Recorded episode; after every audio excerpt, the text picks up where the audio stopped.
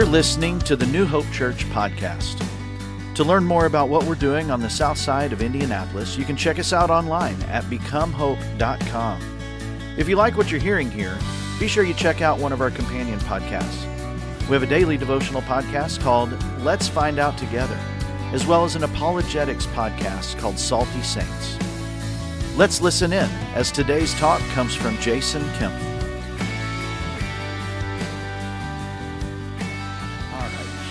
Well, hey, we've been in a series called Rerouting, uh, where we want to learn to live like Jesus in a world gone crazy. And what we're asking God is what are the habits, what are the rhythms of our lives that, that we need to be aware of that we can ask God to reroute, to help us to become a, a deeper disciple, a, a, a Christ follower, one who lives, loves, and goes like Jesus in our lives. And so we've been asking that question. And today, one of the habits that we want to talk about in this series is generosity and how that is rooted in our mindset and our perception of abundance. And so I want to take a moment as we start just to back up a little bit. That we're, we're, we're going to look at Scripture, we're going to look at generosity through the eyes of God, but let's take a moment and just look through our culture. I want to ask you the question Does our culture value generosity? Is generosity admired in our culture? Yeah, Absolutely, right? It's something we celebrate, it's something we value, um, it's something that's honored and respected, it's encouraged in our culture. Whether it's a national tragedy or um, a social justice cause or anything like that, we see things on the news and social media. We see things all the time of not just individuals, but even businesses and corporations getting into the act of generosity. We have things like Giving Tuesday. Uh, we even have new um, apps. If you're not aware of Venmo, you can even have an app that as you give and you give generosity, it even kind of gives a timeline and shares what you've been generous in. And so even in our culture today, in our world today, there's a mindset that generosity is not just about sharing our excess. That, you know, we've been given this much and I only need this much, so I can, I can share this little bit here and I can be generous with that. Our culture even believes that it's not about sharing our excess, it's about bringing good and value to another person or another organization. And so, through our generosity, we have this mindset in our culture that it's not just about what we give and we're just giving all the extra that we have, but we're actually building value and we're actually improving someone else's life. And it doesn't have to be money, right? We can be generous with our possessions, we can be generous with our time, our attention, our emotional energy. We can help others even if it's not in our skill set. Um, I know, um, I think even New Hope, when Katrina, when Hurricane Katrina went through, we even sent people down to, uh, to the south, to New Orleans, to help with the cleanup and the rebuilding. And many of us that went were not necessarily home builders. It was not necessarily our skill set, but we were generous with our time. With all that we had, we gave and we gave to help others improve their lives. And so our culture encourages that. Our culture values it. And so if it improves the life of the receiver of generosity, what does our culture believe about the giver? Is, does generosity benefit the giver too? Absolutely. There are studies that have, that have shown a measurable benefit from generosity, that those who are generous experience greater satisfaction in life. Not just in life in general, but also in what they do have. Whether they have a little or a lot, they experience greater satisfaction in life. Um, people who are generous have deepening relationships. when we share uh, what we have with those around us, whether it's family or friends or coworkers or classmates or neighbors, it opens the door to greater relationship building. Relationships grow faster and deeper through generosity. Generous people are, tend to be happier. They tend to have a positive outlook on life. More the glass is half full. Generous people even find that they have greater physical and mental health. Imagine that. And we're actually going to see that in Scripture. Jesus even equates anxiety with our perspective of life in this way as well. And finally, it's been measured that generous people build self esteem. You build confidence in who you are and the impact that you can have in the world around you, and self esteem is built. So, if our culture values not just the act of generosity, but they, we see the benefit of being generous to others, what about God's plan? Is greater generosity part of God's plan? And yes, absolutely it is. Psalm 112, verse 9, uh, is talking about the righteous. It says that they share freely and give generously to those in need. Their good deeds will be remembered forever, and they will have influence and honor. That generosity is honored and encouraged in Scripture, even in the Old Testament. We move into the New Testament in Acts chapter 2, where the early church is beginning to form after Jesus' death, burial, resurrection, and ascension the new church is beginning to form, and they are celebrating generosity as well. Verses 44 through 47, it says that all the believers met together in one place and they shared everything that they had. They sold their property, their possessions, and shared the money with those in need. They worshiped together at the temple each day. They met in homes for the Lord's Supper. They shared their meals with great joy and generosity, all the while praising God and enjoying the goodwill of all the people. And each day the Lord added to their fellowship those who were being saved. So not only are they sharing in generosity with, with, the, with the early church, with their community of faith, but it becomes an open door for others to meet Jesus. That through generosity, people are coming to know Jesus. In 2 Corinthians, Paul writes this in chapter 9, verses 10 and 11 says that for God is the one who provides the seed for the farmer and then bread to eat. And in the same way, he will provide and increase your resources and then produce a great harvest of generosity in you. And yes, you will be enriched in every way so that you can always be generous. And when we take your gifts to those who need them, they will thank God. So, God is the one who, who plants the seed, who brings the bread for us to eat. And He increases our resources so that He can unleash a great harvest of generosity in us. And that opens the door for worship. Did you catch that in the last line? That when we take our gifts to those who need them, they will thank God. So, not only is generosity an open door to meet Jesus, but it's an open door for worship. So, out of that verse, though, there in 2 Corinthians 9, I have a question for you. There's going to be two statements on the screen. I want you to look at these two statements. One is right and one is wrong. We give so that God will give us more, or God gives so that we can give more. Think about those two statements. Who starts it? We give so that God will give us more, or God gives so that we can give more? While you're thinking about that, I'm going to read 2 Corinthians 9 10 again. And God will provide and increase your resources, and then produce a great harvest of generosity in us.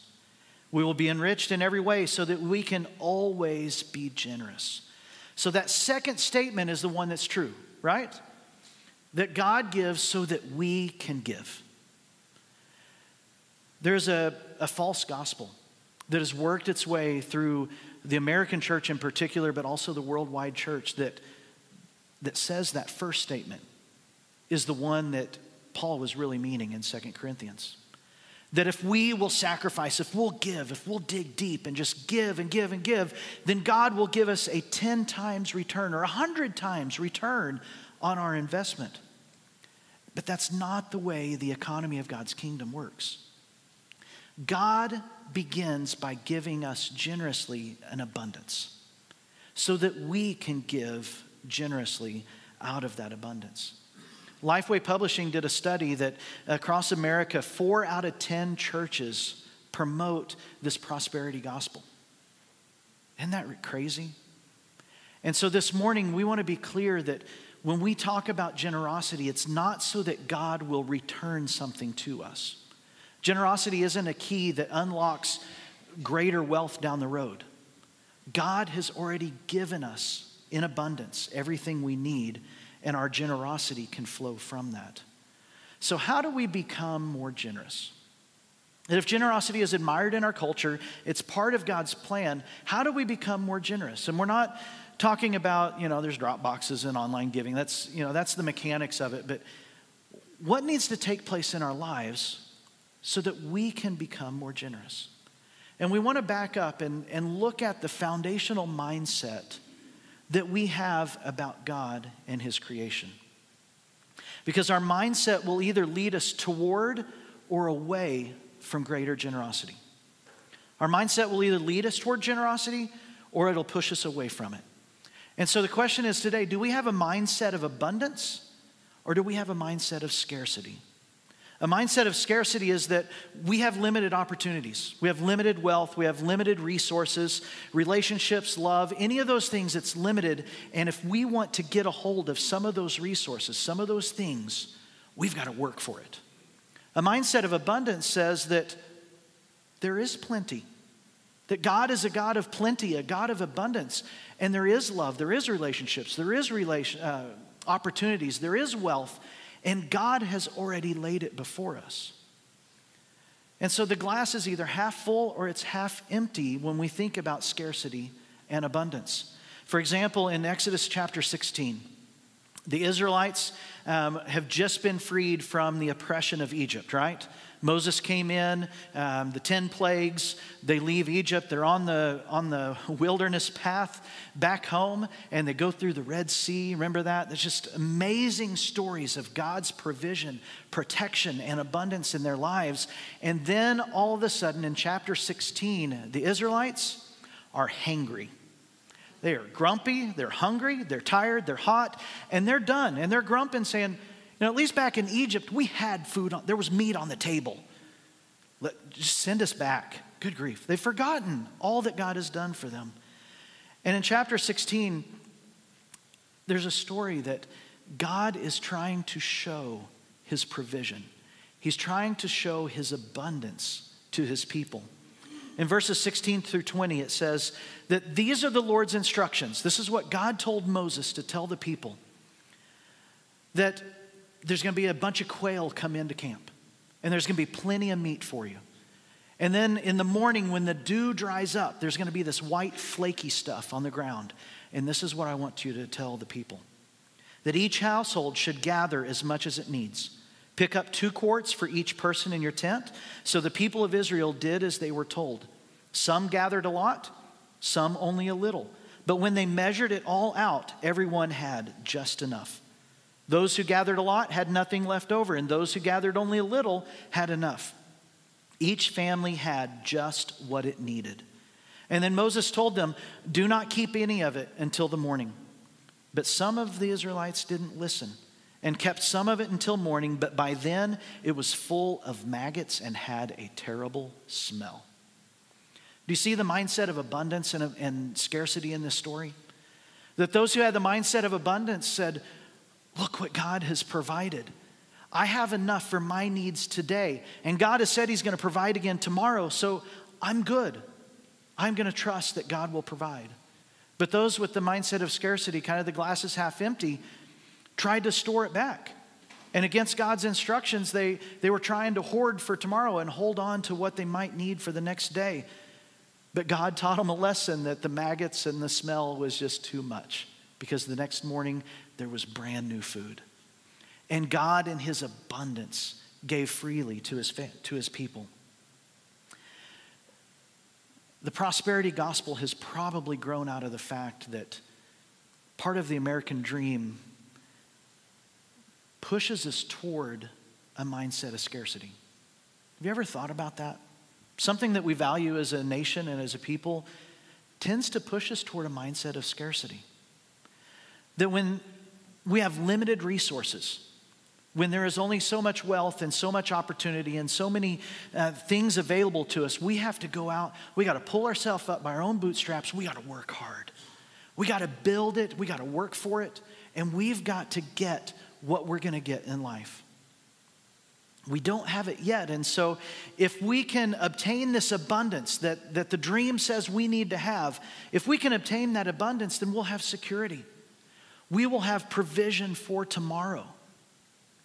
We can take care of our kids, maybe even our grandkids. We can leave a legacy to our children, to the generations behind us.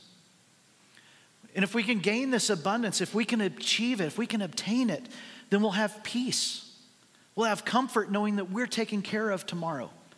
We'll have comfort knowing that the next generations will be fine.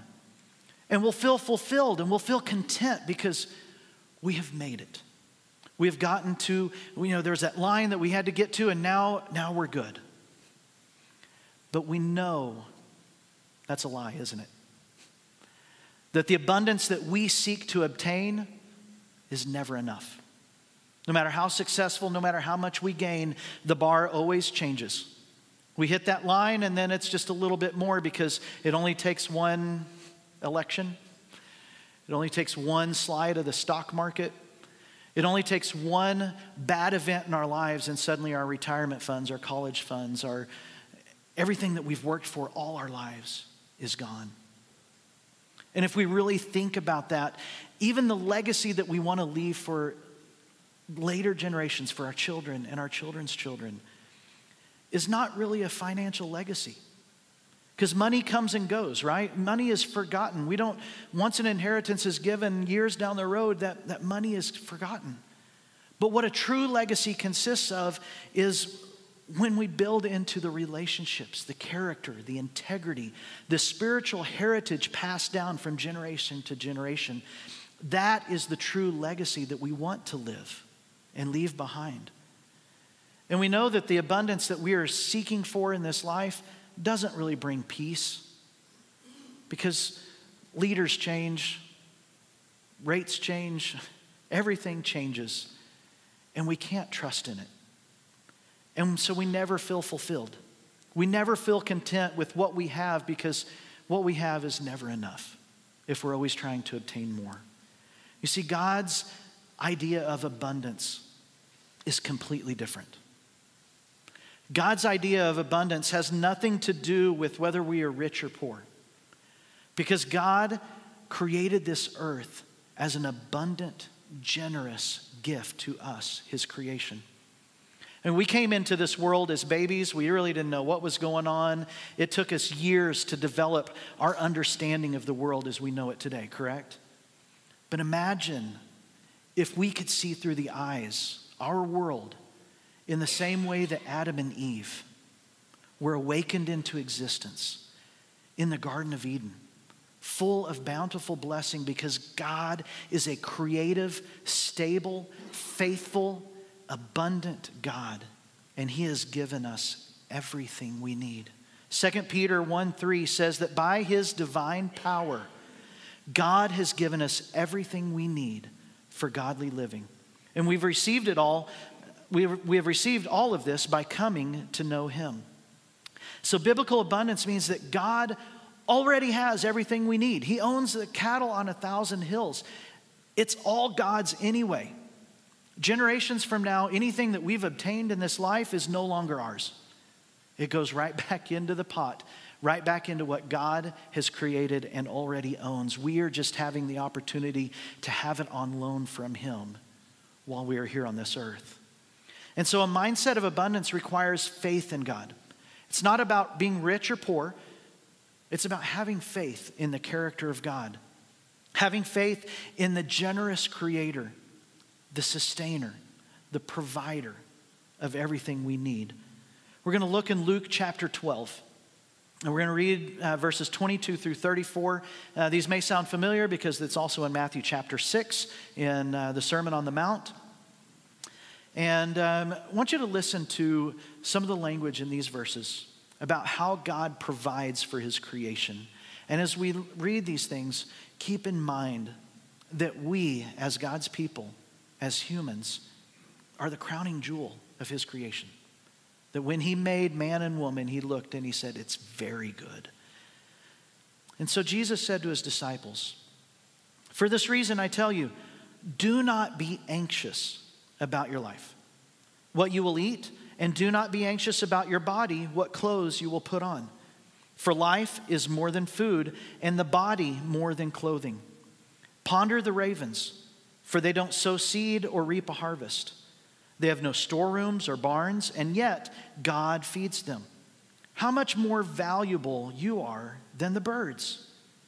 And which of you, by worrying, can add an hour to his lifespan? And you cannot do even a very little thing, why do you worry about other matters? Ponder the lilies, how they grow. They don't toil or spin clothing, but I tell you, not even Solomon in all of his glory clothed himself like one of these. But if God so clothes the grass in the field, which is here today, and tomorrow it's thrown into the furnace, how much more will he clothe you? You who trust God so little, and do not seek what you will eat and what you will drink, and don't foster your own anxiety. For all of these things the nations of the world eagerly seek, and your Father knows that you need these things. But seek his kingdom, and these things will be granted to you. Do not be afraid, little flock, for your Father has chosen gladly to give you the kingdom. Sell your possessions and give to the poor. Make yourself money belts that don't wear out, and an unfailing treasure in heaven, where no thief comes near nor moth destroys. For where your treasure is, there your heart will be also. Do not be anxious. Just like the Israelites in Exodus 16, don't be anxious about tomorrow. I will provide what you need. Are we not more important than the ravens who are scavengers? The turkey vultures, we see those around here, right? God provides for the turkey vultures. Why would He not provide for you? Consider the lilies, the birds of the, or the flowers of the field, how beautiful, splendorous they are in their clothing. Yet God loves us that much more. So, we give you permission today to go sit on the front porch, the back deck, go drive out in the countryside, and just take a few minutes of quiet. Ponder the ravens, ponder the flowers, and let God's peace and contentment wash over you because He is an abundant creator God. If we seek His kingdom, all of these things will be granted to us. James 1 Verse 17 says that whatever is good and perfect is a gift coming down to us from God our Father, who created all of the lights in the heavens. He never changes or casts a shifting shadow. Isn't that beautiful? God never changes. The God who created the Garden of Eden in all of its abundance and splendor is the same God that provides for us today. So, do we have a mindset of abundance? Are we trusting in the character of God as our sustainer, as our generous provider? Or do we have a mindset of scarcity that says, I don't know that there's enough? I just don't think there's enough, and so I've got to work for it. Abundance in God's kingdom is not about being rich or poor. Because even in the New Testament, there's a story where Jesus and the disciples are in the temple. And they're watching all the people come forward and they're, they're leaving their offerings in the, in the drop box at the temple. And some of the rich people, some of the Pharisees are, are dropping the coins from a great height so they make more noise, right? So everybody knows how rich they are and how much they are giving. But then the poor widow comes forward and just gives the two coins. And Jesus stops and celebrates her generosity because the rich people were just giving out of that excess. They were, they were just, you know, I've got too much, so I'll just give this. But the widow was giving out of everything she had because she had a mindset of abundance, trusting that tomorrow, I don't know how, but God is going to take care of me. And I trust in God's character more than I trust in my ability to obtain scarce resources. So here's the big idea this morning God has given us abundance so that we would give generously and not store it away.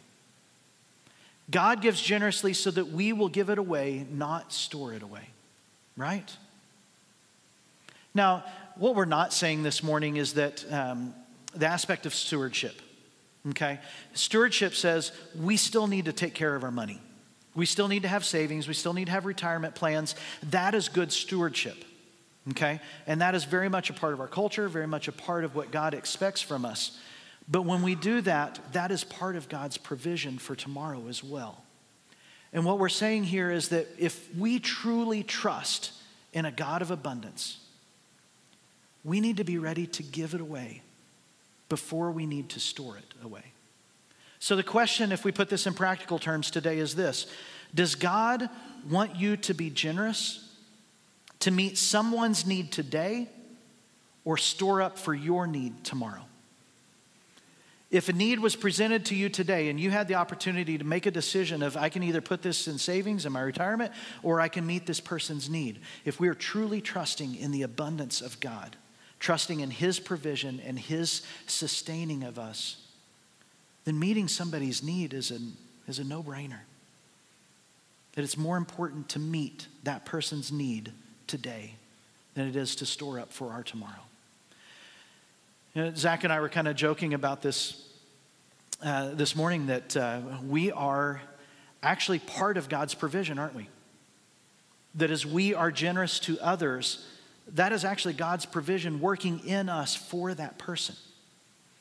And so, by storing it up for tomorrow and, and ignoring other people's needs, we are refusing to be a part of God's plan. So, does God want you to be generous today to meet someone's need or store up for our tomorrow? That is the question that goes before us today. That generosity is valued, it's encouraged, not just in our culture, but in Scripture. God wants us to live generous lives because it's an open door to our community. It's an open door for worship. It's an open door for other people to meet Jesus through our lives, through our generosity.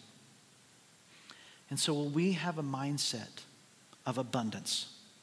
That God has taken care of us from the beginning of time. And we can trust that our tomorrow will be taken care of somehow. Maybe it's through our, you know, directly through us and what we receive tomorrow, or maybe it's through the generosity of others. Will we adopt a mindset of abundance as we look at being generous as part of our discipleship? God has given us so much so that we can give generously.